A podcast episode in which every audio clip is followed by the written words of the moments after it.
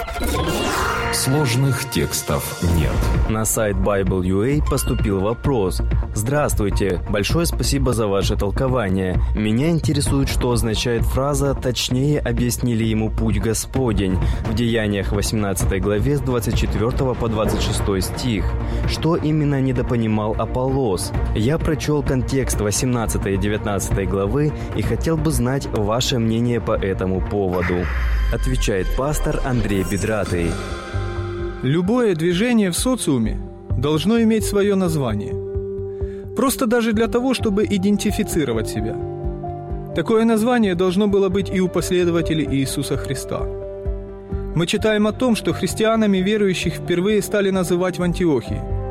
Целый год собирались они в церкви и учили немалое число людей, и ученики в Антиохии в первый раз стали называться христианами – Книга Деяния апостолов, 11 глава, 25 и 26 стих.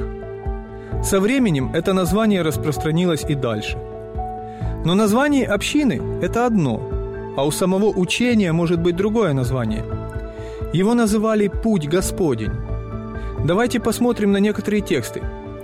Придя в синагогу, он небоязненно проповедовал три месяца, беседуя и удостоверяя о Царстве Божьем – но как некоторые ожесточились и не верили, злословя путь Господень перед народом, то он, оставив их, отделил учеников и ежедневно проповедовал в училище некоего тиранна. Деяние, 19 глава, 8-9 стих. Другими словами, они злословили учение, которое принес Павел. Вот еще один текст, в котором описывается мятеж серебряника Дмитрия в. В то время произошел немалый мятеж против пути Господня – Книга Деяния, 19 глава, 23 стих.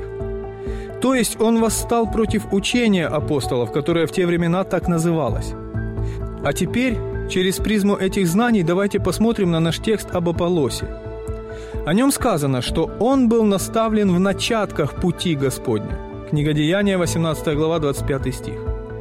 То есть знал только начатки учения.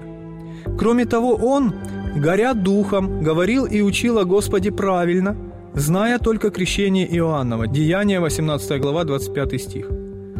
Автор книги «Деяний» не посчитал важным записать, что именно не знал Аполлос. Сказано только, Акила и Прескила приняли его и точнее объяснили ему путь Господень. Деяние 18 глава, 26 стих.